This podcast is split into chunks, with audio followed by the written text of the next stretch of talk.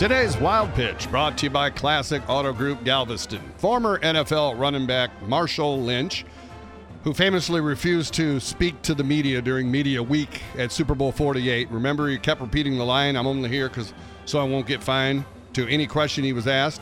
Finally, is answering questions. Here is his profound analogy of how he gained over 9,000 yards in his career. If you just run through somebody's face, a lot of people ain't gonna be able to take that over and over and over and over and over and over and over and over and over and over and over and over and over and over and over again. They just not gonna want that. Think there's a deeper metaphor there? Run through a mother face.